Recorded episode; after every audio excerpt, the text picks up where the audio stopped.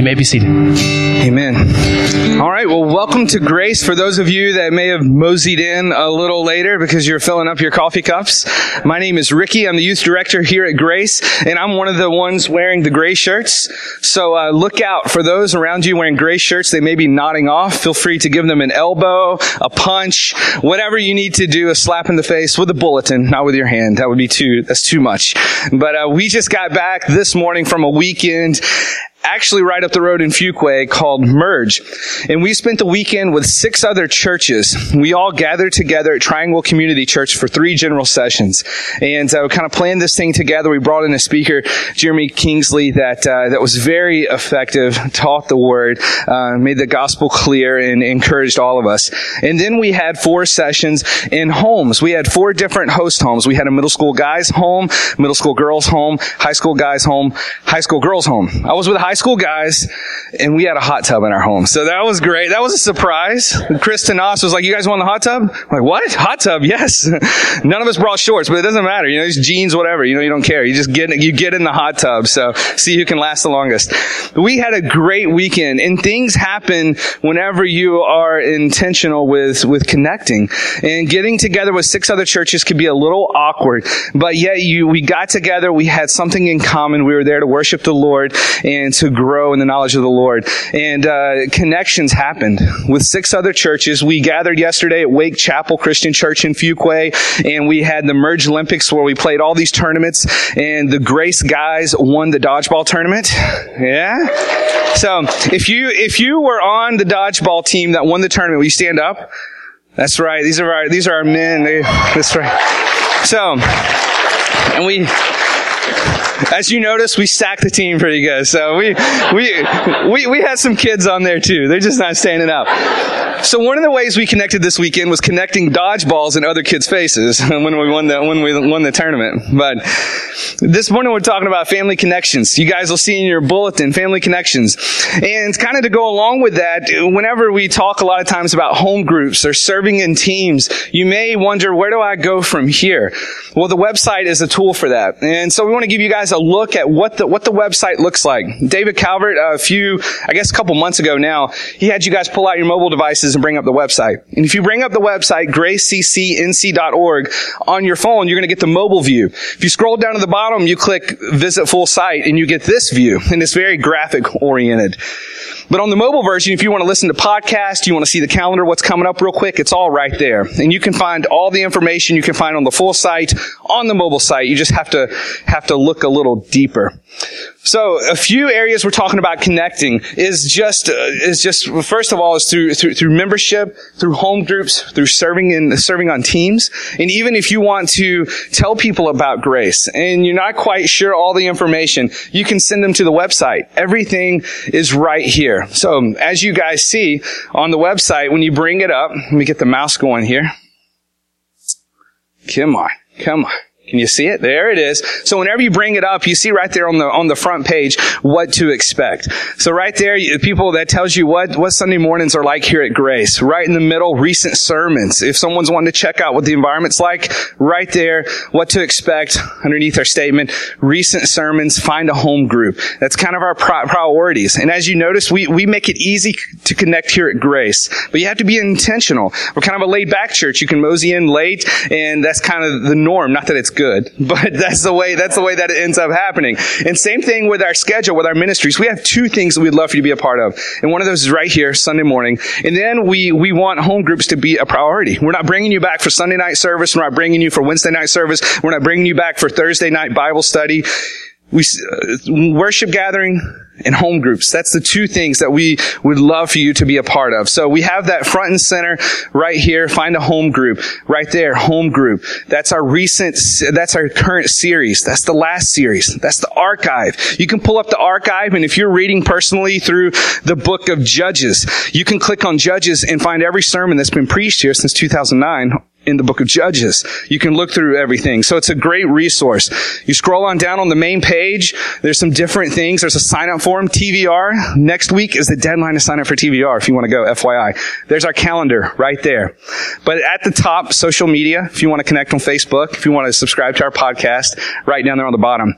But right here, if you're new, if you're wanting to steer someone to grace, tell them about the church, from the homepage, they have our service times, directions, how to contact us all up top. I'm new to Jesus, to grace, or to the area. Uh, even some of our members' favorite restaurants and parks is right there. If we have Campbell students who are coming, their parents wanting to know what's in the area, there's a resource right there. About us, our doctrine, our core values, our leadership. You want to see what the elders look like? The staff, who the deacons are? You go right there. You get a little bio.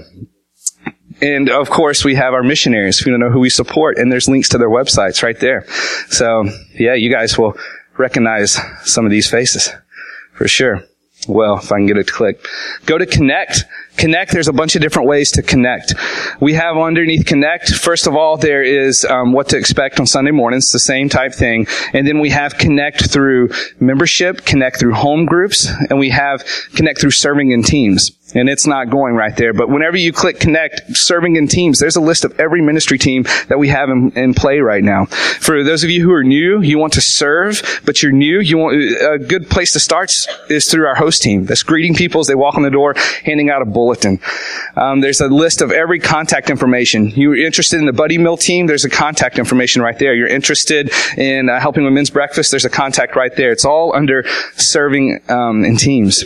And then ministries, that tells you about all of our ministries. They'll drop down men's, women's, youth. It's very, I clicked that like two minutes ago, so it's lagging behind. There's different, there's different ministries that you can, you can go to. Of course, we have the sermons, same thing, sermons. It gives all of our church history classes. If you miss church history, you want to watch the videos, go to sermons and you can watch the videos. And of course, events, are our calendar. So the website is a great tool, but the main things we're praying about this morning is connecting through um, membership, connecting through home groups, connect by serving in teams. And if you want to know how to do that more, what the process is for membership, go to Connect on our website, look at membership. You want to know where the home groups are? There's a map, there's a list by city. Go to Connect, go to home groups. You want to know how you can serve in teams, what teams there are, and who to even contact? Go to Connect, click Serving in Teams, and uh, shoot an email, and it'll get to the right person. So we're going to pray that uh, family connections will be will be made.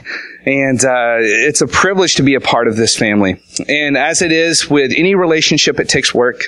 You have to be intentional. Just like this weekend, we went and we connected with other churches. It would be easy for all the Grace kids to just sit in the corner.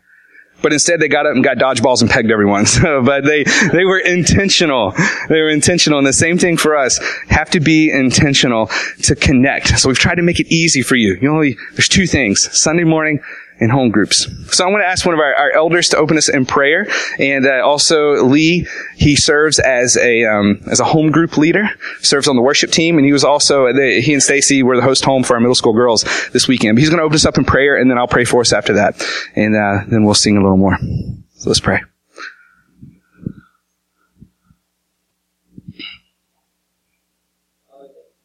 Lost in our community. We thank you for what it is, what a privilege it is again to serve you together as a family. pray these things in the name of Jesus. Amen. Welcome to Grace Community Church. My name is Brad Talley. I'm the teaching elder here at Grace. And if this is your first time, we welcome you uh, especially to our uh, family. Speaking of family, we have a number of people who will be officially connecting with our family next Sunday morning, and another batch um, a month or so after that. Uh, and if you are interested in learning more about Grace Community Church, uh, whether you want to join or not, you just want to know more about the church, then the Sunday after Easter, we will be beginning our next Grace Connection class. Between now and then, as David mentioned earlier today, on March 29th, Palm Sunday, immediately after the service, we're going to be having a discovery lunch. So if you're relatively new to Grace, eh, we'd love for you to come. Meet one of the home group leaders, uh, elders, deacons. A lot of deacons are in the home group leaders. So we would love, for, and staff, uh, come and join us for church, uh, lunch after church. That's pizza we'll be having, something nasty like that, you know. So you probably won't want to eat yours, but I'll make sure it's taken care of. Well, if this is your first Sunday here today, you might be wondering about the topic. I rarely preach about money. Now, that's a good thing, a lot of people would say. Um, but I don't. I don't preach too much about money. There are certain stereotypes that go with different professions, whether they're accurate or not, whether they are legitimate or justified stereotypes or not. And certainly with preachers, what do you think about? Money, money, money. I suppose asking for money is that stereotype, and some preachers certainly reinforce the notion, but a lot of people just stay away from it because they don't want to add to a caricature. I mean, we already have enough to give account for as pastors, so we don't want to support that particular thought about preachers. But the danger of preaching too much about money is minor compared to the danger of preaching too little about money. Let me give you an example of what some would call preaching too much, just having too much to say about money. I think you'll recognize the teacher who spoke these words. Do not lay up for yourselves treasures on earth, where moth and rust destroy and where thieves break in and steal. But lay up for yourselves treasures in heaven, where neither moth nor rust destroys and where thieves do not break in and steal. For where your treasure is, there your heart will be also. No one can serve two masters, for either he will hate the one and love the other, or he will be devoted to the one and despise the other. You cannot serve God and money.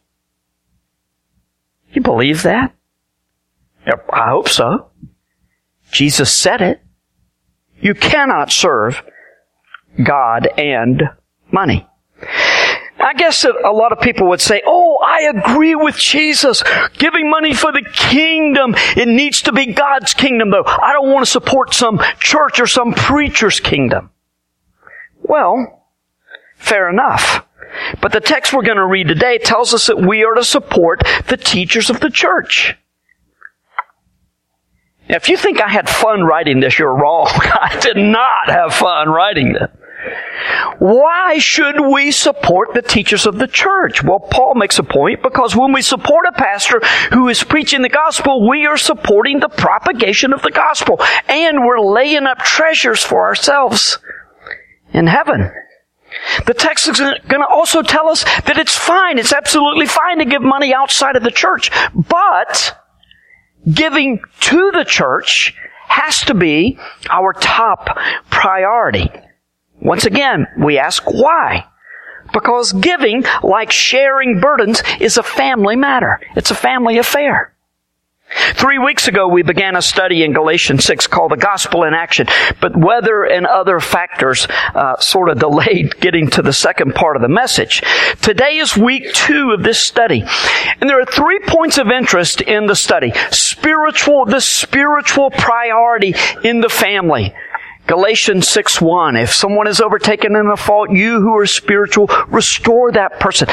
Above all, the spiritual health and, and welfare of the family is our top priority. Then assistance for the whole person, bear one another's burdens, and yet take up your own load. Everybody take your load that you're able to take and that you're called to take. But when someone is facing, uh, is overwhelmed with a burden that is well beyond their ability to take care of, you jump in and help. Families do that, don't they? I mean, they help each other. And today's focus may feel a little bit different, but it is very much the same. We help one another by giving generously of our finances and material goods, as well as giving our time and care. The gospel is at stake.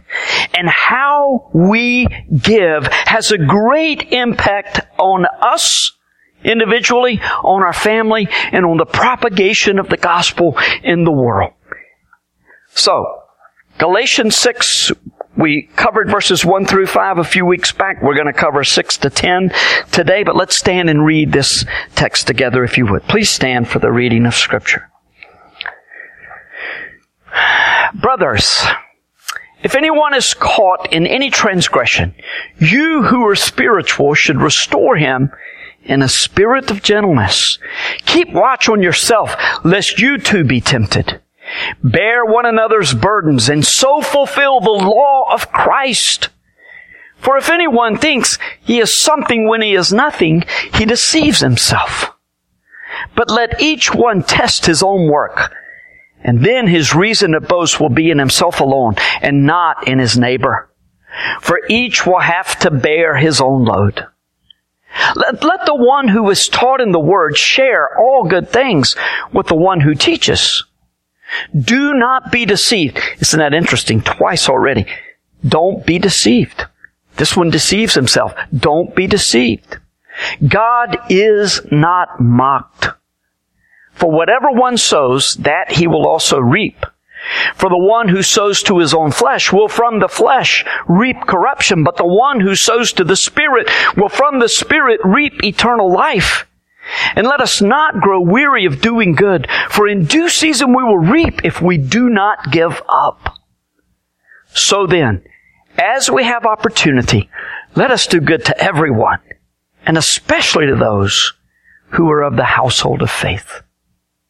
Father, we are so grateful that you have called us to belong to this particular home. Father, we recognize that Grace Community Church uh, is just a small portion of the, of the larger church, but so much of what you plan to do takes place in local churches. So thank you for bringing us together and binding our hearts together. Lord, we want to be like Jesus. we want to please you in all that we say and do.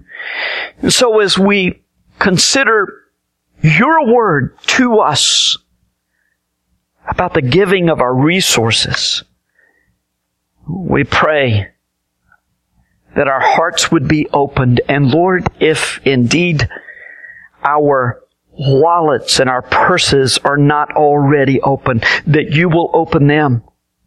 Because whether or not they're open reveals a lot about where our heart is. We don't want to make the mistake and think that giving is the way we get to heaven. But because we're going to heaven, because of what Jesus has given for us, Lord, we gladly give everything to you. In Jesus' name. Amen. Thank you and be seated. this, this world has so very much to offer, especially in our country, in our time. I mean, it can look and feel and taste so good. I love to watch the young just attacking life with all the advancements and the advantages of the ages, not the age, the ages. Look at all that we have going for us. And those who are gifted and talented just attack it with, with passion in this country, especially if they have a successful Kickstarter campaign. They're able to just go after their dreams. And they do so with a sense of immortality. This is never going to end. It's always going to be this good. We're young. Anything's possible. If only it were so. If only immortality, not, not for everyone, elusive to most, but, but if only the chosen ones who, after all, deserve their success and, and their status could just keep it going. Life can look good if you work hard and you study to know what is cool and what is not, and if you're, you work at perfecting your image. I mean, deep down you know better. But if everybody else says I'm good, I'm good, right? It's gotta be that way. I suppose that's one of the reasons that the gospel is so unpopular in a land of affluence and freedom? Because in order to receive the good news, we have to acknowledge that the bad news scripture says about us is true. That we're absolutely incapable of going to heaven because of things that we have done. That we're really not as good as we think we are. And I don't like you telling me that. In fact, wait just a minute.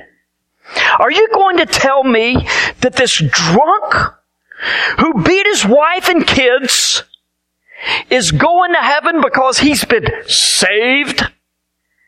And as good as I have been to this community, as much money as I've given to the arts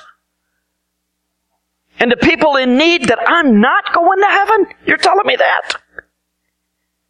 I'm telling the scripture says none of us are good enough. Not one is good enough to be saved. And such an assumption is making the wrong comparison. It's easy to go to heaven if you've got to compare yourself with a drunk who beats his wife and kids. Most of us can, can, can meet that standard. But when your comparison is against the perfect creator of the universe, the righteous one, not one of us has a chance. In Galatians, the apostle Paul rigorously defended the gospel, the truth that our only hope of eternal life is in Jesus Christ alone. When we give up our hope of heaven through good works and we believe in Jesus' death as payment for our sin, then we're brought into the family of God. We take care of one another as the first part of our text instructed us. That's the gospel in action. I don't suppose that there are any of us that think that a, that a really great life is going to be one that's just free of challenges and sacrifice. We recognize that in order to gain, you have to give up something. What we ultimately have to determine is whether or not what we're giving up is being done for this life only or for eternity. Are you living for now or for eternity.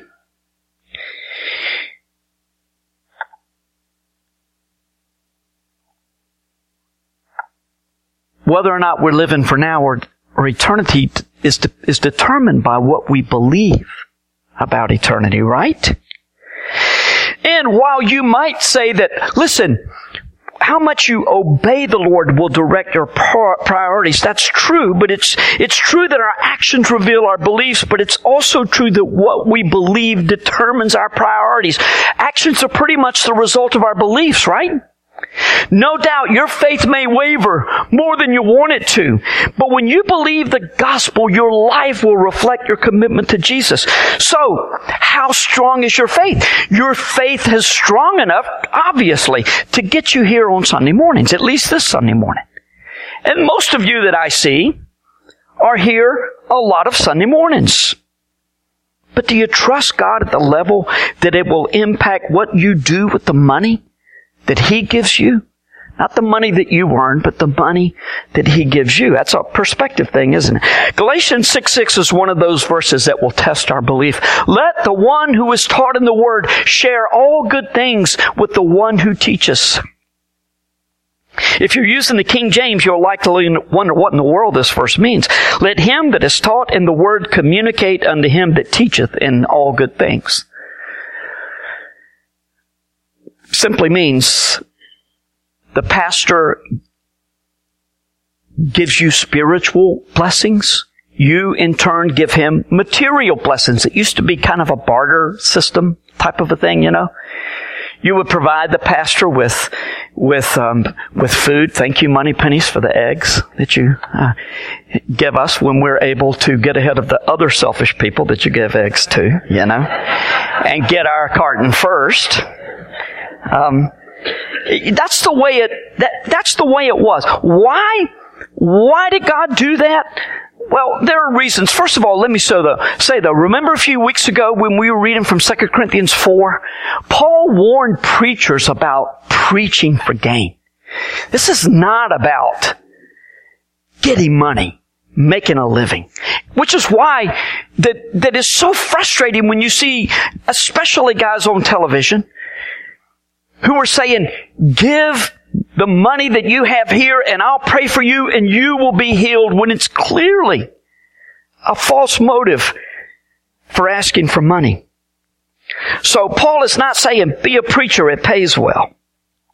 Since the gospel was under such heavy attack in the Galatian churches, Paul encourages readers to use their material good to support the teachers who preach the pure gospel, which would free them up to spend time to study so that they might answer the opponents of the gospel. These Judaizers who were coming in, they knew their stuff. And Paul was saying, if you expect gospel preachers to combat that, you need to give them time to prepare. I'm going to talk a lot more about this next Sunday. About the need for the pastor, for the teacher to prepare what he's going to say on Sunday mornings. Even though Paul refused to take money from some places where his authority was in question because he didn't want to give people a, a chance to say, oh, you're only in this for the money, he's saying absolutely not. Even so, he told some of those places like Corinth, he said, I did you a disservice by not letting you support me. And over and over in the New Testament, as well as the Old, the, the, the truth of paying the one who ministers spiritually is given quite queer, clearly. Why support ministers of the gospel, specifically teaching elders? Because the gospel is that important, and I've gone to get my uh, tongue tangled around my eye tooth, and I can't see what I'm saying. Under the Old Testament covenant, the priests were supported by the people so that they could attend to spiritual matters. In fact, God's covenant people were expected to give a tithe, a tenth of their, uh, their money. But not only their money, also their crops, their herds, which ended up being a whole lot more than a tenth, didn't it? While it's certainly appropriate to acknowledge that the Old Testament tithe was not only to support the ministry of this theocracy, this nation that was led by God, it is also true that this money was given to support the government. Even so, it's equally true that in Malachi 3, God would accuse the Israelites of robbing him by not giving their tithes to the temple. In the very same breath, though, God told his people that if they would tithe, he would take care of them. Put me to the test, he said, and see if I don't open the windows of heaven and bless you. I'm going to guess that the reason some of you don't tithe is not because you're opposed to the idea, but you feel you just can't afford to tithe. Alice and I had a, had lunch with a, a, couple from Grace a few weeks ago, and they were talking about the decision to give 10%, and the conversation with the husband went something like this. There was just no way. I mean, I'd done all of the record keeping. I, I knew the income and the outgo, and there was no way that we could give a 10% tithe to the church and still make it. But we made that decision anyway, and guess what? the Lord met the needs. And I have no idea. I tracked the books carefully. I can't tell you how He did it, but He did it, and He's always done it. When you give, the Lord takes care of you. Now let me say that the New Testament standard for giving found in 2 Corinthians 8 and 9 is not a tenth. It's a generous, joyful heart. A tenth is a good standard though. It's a, it's a measuring rod of sorts. Do you believe that every single thing that you have from God is a gift? Or do you think that you have earned what you have and you deserve to spend it any way that you want?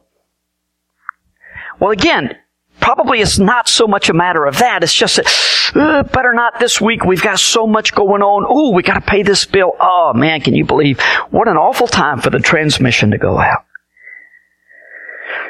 No, I, I think most of us recognize that anything we accomplish in this life and any funds that we earn are done so because God gives us the mind, the body, the ability to accomplish the things that we do.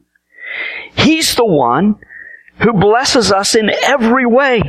Furthermore, Jesus sacrificed his life for our sin. He became poor so that we might become rich. Not rich in this world, but rich in that we have the promise of eternal life regardless of what our financial statement looks like. God makes a very clear connection between his gift to us of Jesus and the response that he expects of a, of a grateful and generous heart in giving. Now you don't have to agree with me about what I think is an appropriate amount for a tithe, but I want to issue a few challenges to those, those of you who don't give a tenth already to the Lord's work. Some of you do, and this challenge is really not for you. I'm not saying, look, if you're giving, give more. You, you can take it that way if you want to, but that would be the Holy Spirit, not me, that's encouraging you to give more than that. As 2 Corinthians says, it has to be your decision, but at least I can tell you what I think. First, let me say this. The younger you are, the more important it is to make this decision. If you are in middle school, high school, undergrad, grad school, make this decision now. It's much tougher 20, 30 years down the road. If you will make it now, if you make this decision early enough, there will almost certainly never come a time unless you just completely walk away from the Lord where you will even consider doing anything else with the first fruits of your check except give it to the Lord. Just do it. Just make it. Well, this month, no, none of that. Just, just make the decision. Give to the Lord. He'll take care of you. Even so, no matter your age, this challenge is for you. It makes sense to me to give at least a tenth of your income to the Lord. Even though it's an Old Testament word, I don't think it's inappropriate to call the giving of your first fruits to the Lord a tithe. So, of all places, Paul is saying, beware the legalist, and yet he's making a very strong case to give, as you'll see the case gets stronger as we go. If you've not tithed to this point in your life, it's, it's not likely going to be an easy decision. If you decide to give, probably the first question that you will ask is, gross or net? Well, let me ask you, how much do you make? Not how much do you make after taxes. How much, what is the amount of salary with which our gracious, loving Father has blessed you? What about bonuses, gifts from others, tax refunds, inheritance, Powerball winnings, things like that? By the way, I'm against playing the lottery, but if you do and if you win,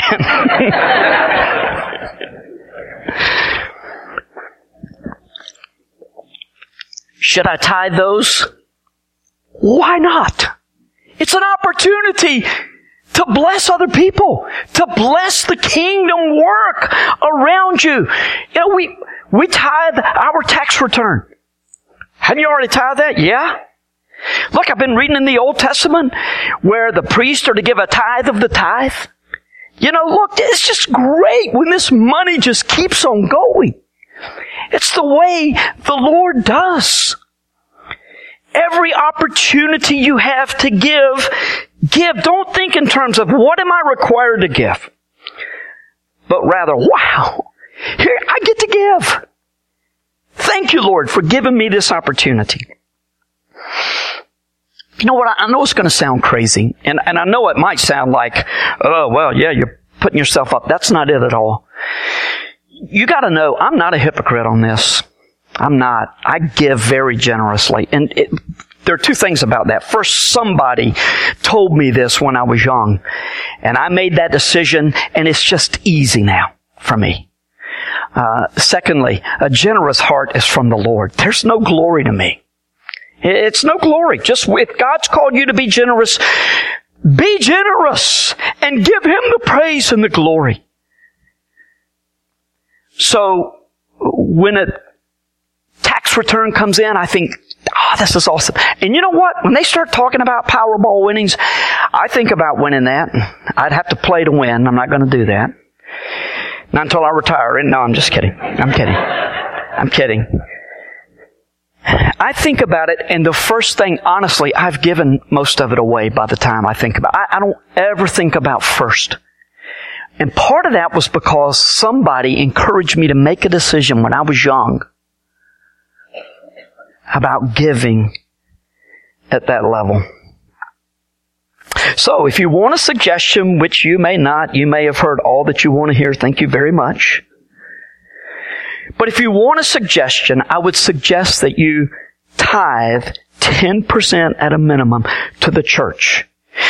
Which pays not only the pastor's salary, but the children's minister's salary, the worship leader's salary, the youth director's salary. It pays for this building, this building that many people have come to and trusted Christ after they've heard the gospel over a period of time. This place that, that, that some of you are so excited about just to be a part of this family. That's what the tithe is doing. Your gifts make a difference in the kingdom.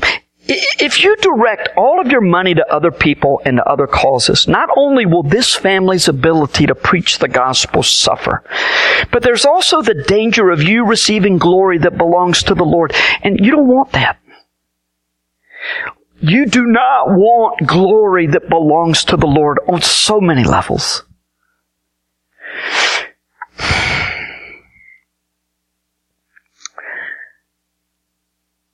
I don't know what you give or don't give. I don't look at the books. I have no idea. The only time I want to know if you give or you don't give is if you're nominated to be an elder or a deacon. Then I want to know. If you're going to have that kind of say about the church's money, then you need to be giving.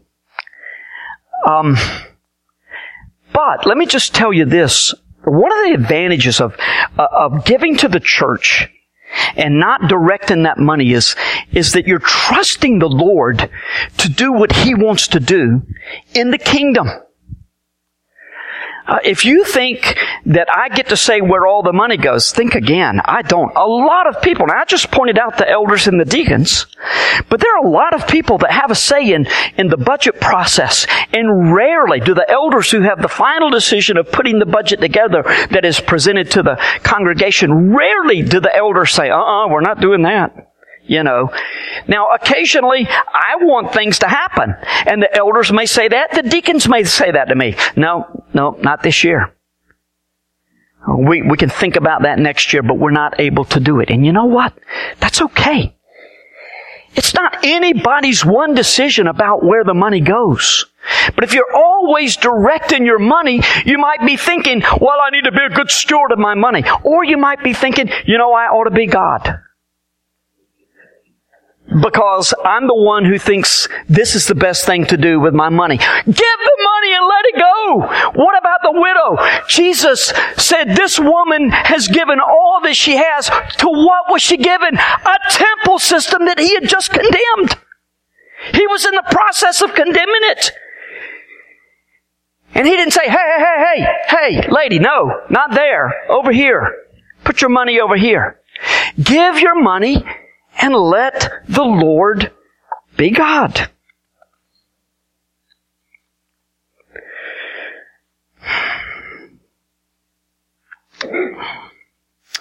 In addition to giving 10% of your salary to the church, I would encourage you also, again, this is my suggestion, just give out of your salary to missionaries, to organizations that have blessed you. In other words, give more than 10% of what you make.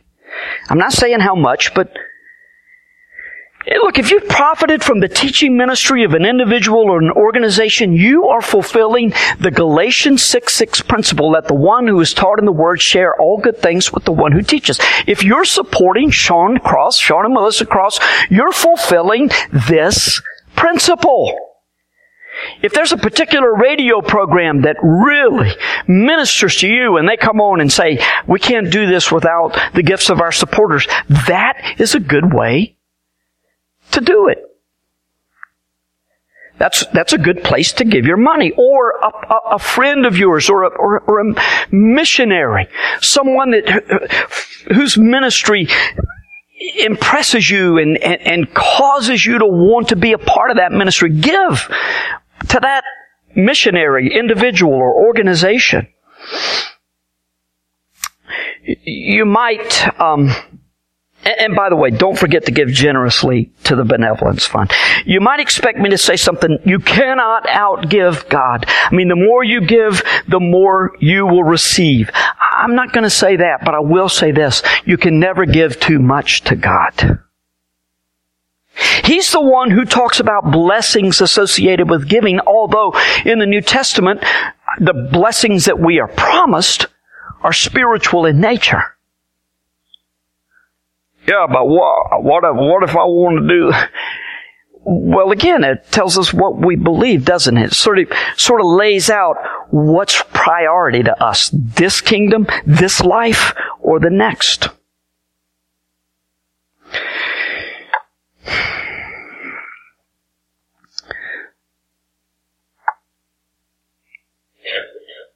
Look at verses 7 and 8. Do not be deceived.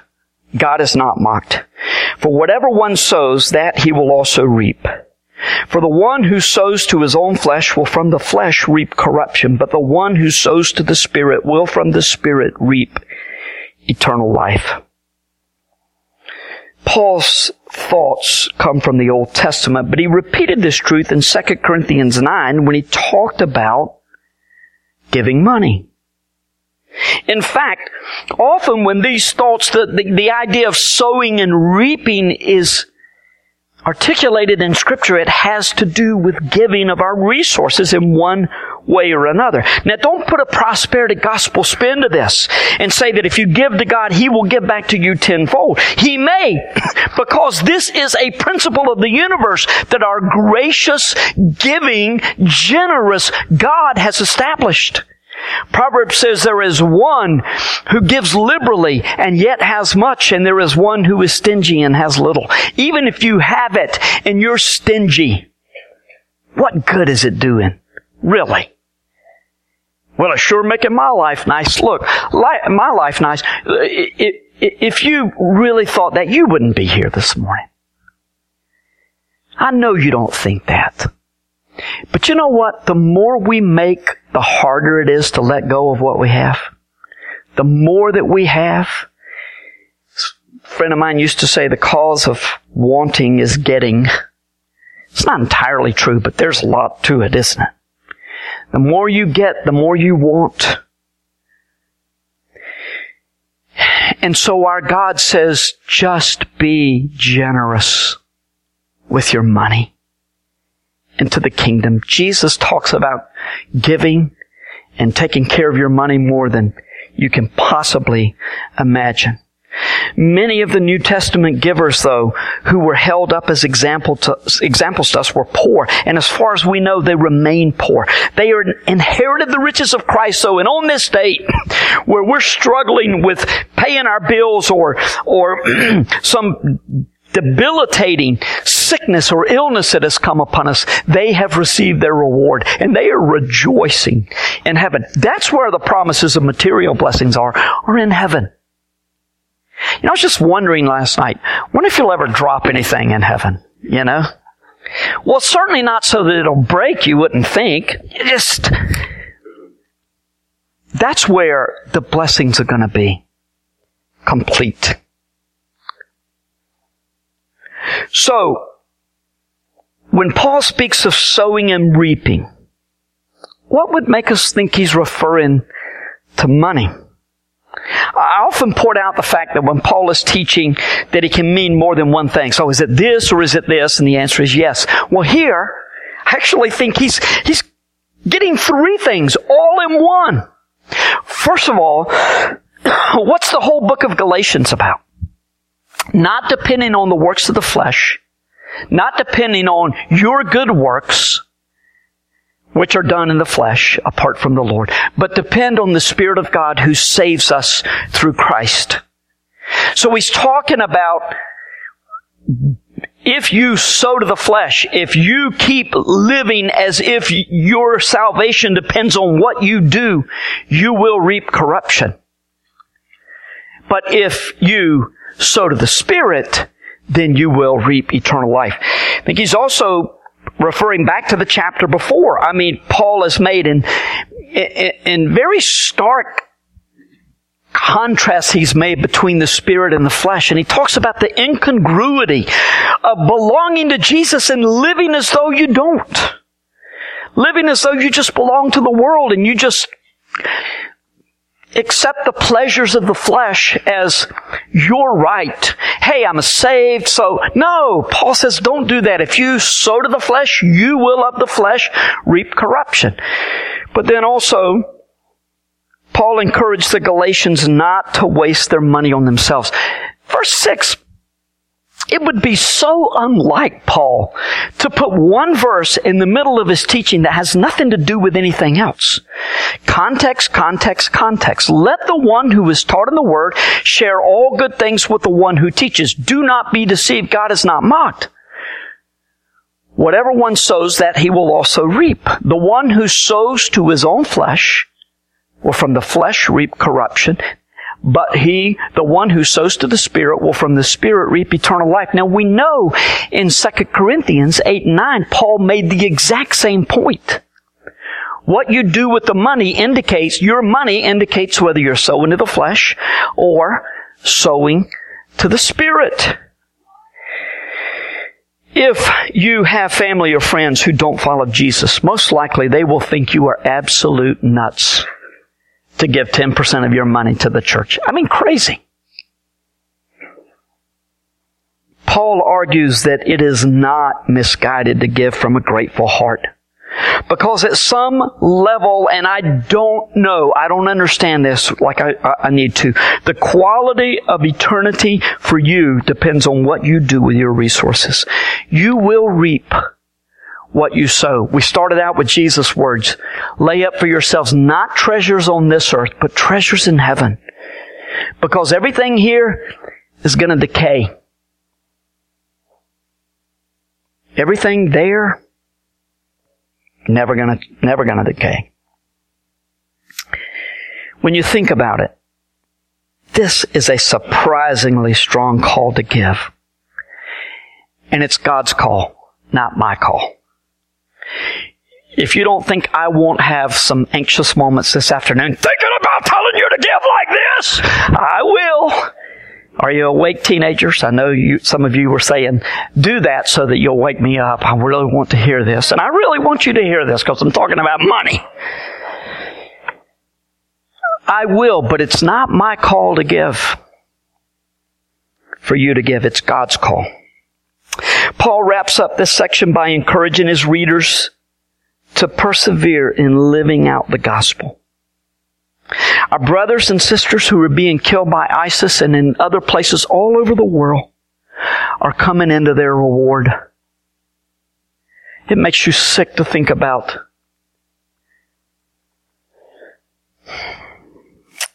What you've seen on the news. the people to whom it happened are not sick at this moment. Don't look at this life as a young, successful secular artist or business person might and think that this life is all there is and it will never end. Your hope is not in this world. It is in Jesus. Furthermore, your first responsibility while you live on this earth is to give to your church family, then to all men and women, boys and girls, all of whom are made in Christ's image. You might think, it, what do you think? Let me just ask you. Your neighbor's grass needs cutting. It's a single woman and she's ill, but she's not a believer. You have a believing brother or sister in the same situation across town. What should you do? If you've only got time to cut one. You think, and it's just absolutely ingrained in us, you think you've got to go cut your neighbor's grass. But honestly, scripture doesn't put it that way. It says take care of your family first. then. But my family will understand. They'll know I'm trying to show the love of Jesus. Paul says in other places as well, take care of your family first. What did Jesus say? Hereby will all men know that you are my disciples, that you give to the lost, that you wouldn't know that you have love one for another.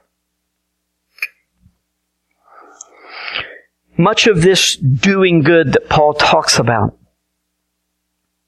in verse 10, what an encouragement verse 9 is. Let us not grow weary of doing good. For in due season we will reap if we do not give up. So then, as we have opportunity, let us do good to everyone, and especially to those who are of the household of faith. Thank you so much for giving generously to the benevolence fund.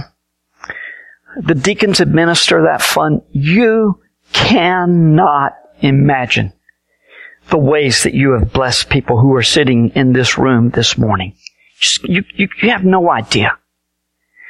The ways that, and you know what you're doing? You're fulfilling Galatians 6.10.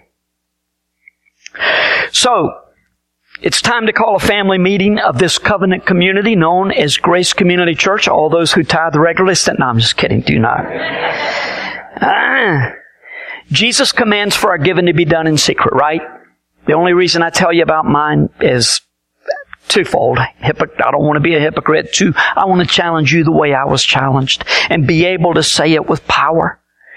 You could stand up here and talk about weaknesses that I have, and I might, you know, so you might be out there about the money thing. But I want you to know this comes from the Lord. We're, there'll be no disclosures. I don't, again, I don't know what you make.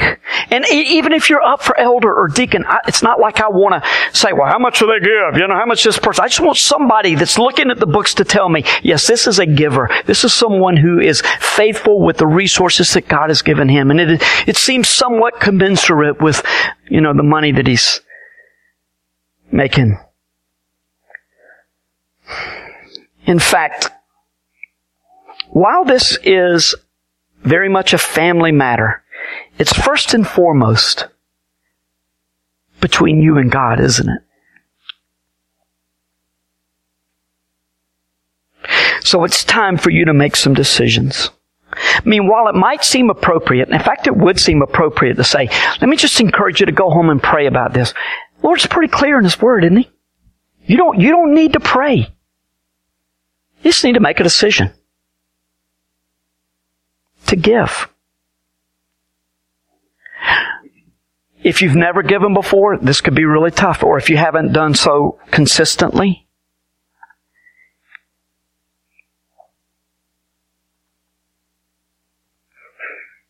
you might start with 5%. But remember, God said, put me to the test. Put me to the test. Why don't you go ahead and start with 10? Hey, you want to talk to that couple? Now I'm going to really get in trouble. Talk to Dexter and Kathy Wells. Dexter was telling me all about that, about that decision. Had no idea where it was coming from. And the Lord just did it. You know what I've never heard? Never heard anybody say, well, we made the decision to start tithing and we went bankrupt. Or it's the worst decision we ever made. Gosh, there were so many things I was looking forward to doing in this life. Now I can't do it because we're tithing. Suffering for Jesus. In fact, you know it's the exact opposite, isn't it? Every testimony I have ever heard about giving is accompanied by a huge wide grin. Always. Always. Because that's who our God is. And those are the hearts of generous, grateful givers. Let's pray.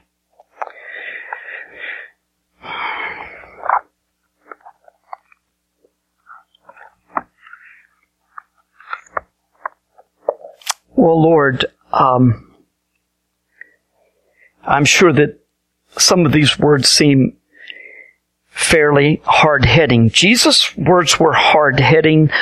Paul's were much softer, actually, and encouraged us to look inside our hearts and to recognize the gift, the inexpressible gift of Jesus that has been given to us, who, for our sakes, though he was rich, became poor, so that through his poverty we might become rich. And from the poorest person to the richest person in this room this morning, we are incredibly rich.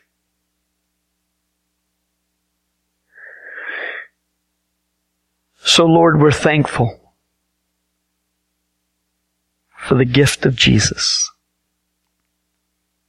We're thankful for the food that you give us and the seasonings that we have to put on that food to make it tasty and the choices that we have when we go into the groceries.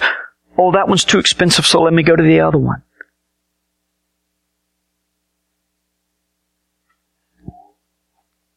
God, for a warm roof over our heads, a warm house, a roof over our heads that keeps us dry. For the privilege to work where we do, although it may not seem like a privilege to some, the privilege that we have, the privilege that we have to earn a living and to not be dependent on others, even though in this community sometimes we're, we're, we're led to be dependent. Lord, we have so much to be thankful, and none of that, none of that compares to the salvation we have in Christ and the hope of eternal life. Our default mode is condemnation. We are condemned until you intervene.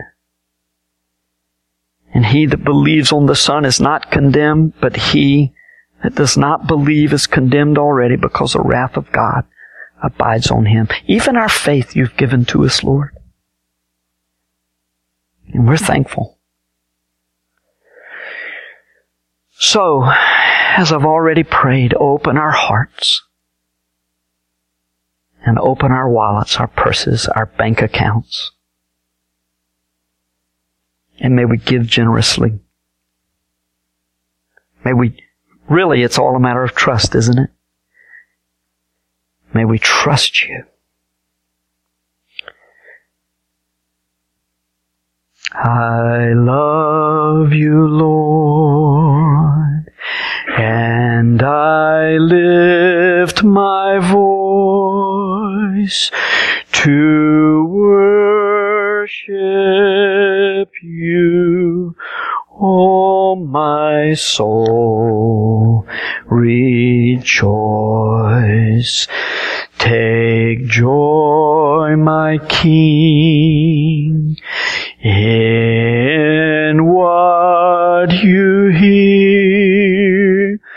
May it be a sweet, sweet sound in your ear. Would you stand together, please? Sing it one more time. And the words of Jesus. And calling the crowd to him with his disciples, he said to them, If anyone would come after me, let him deny himself, and take up his cross and follow me. For whoever would save his life will lose it. But whosoever loses his life for my sake and the gospel's will save it. For what does it profit a man to gain the whole world and forfeit his soul? For what can a man give in return for his soul?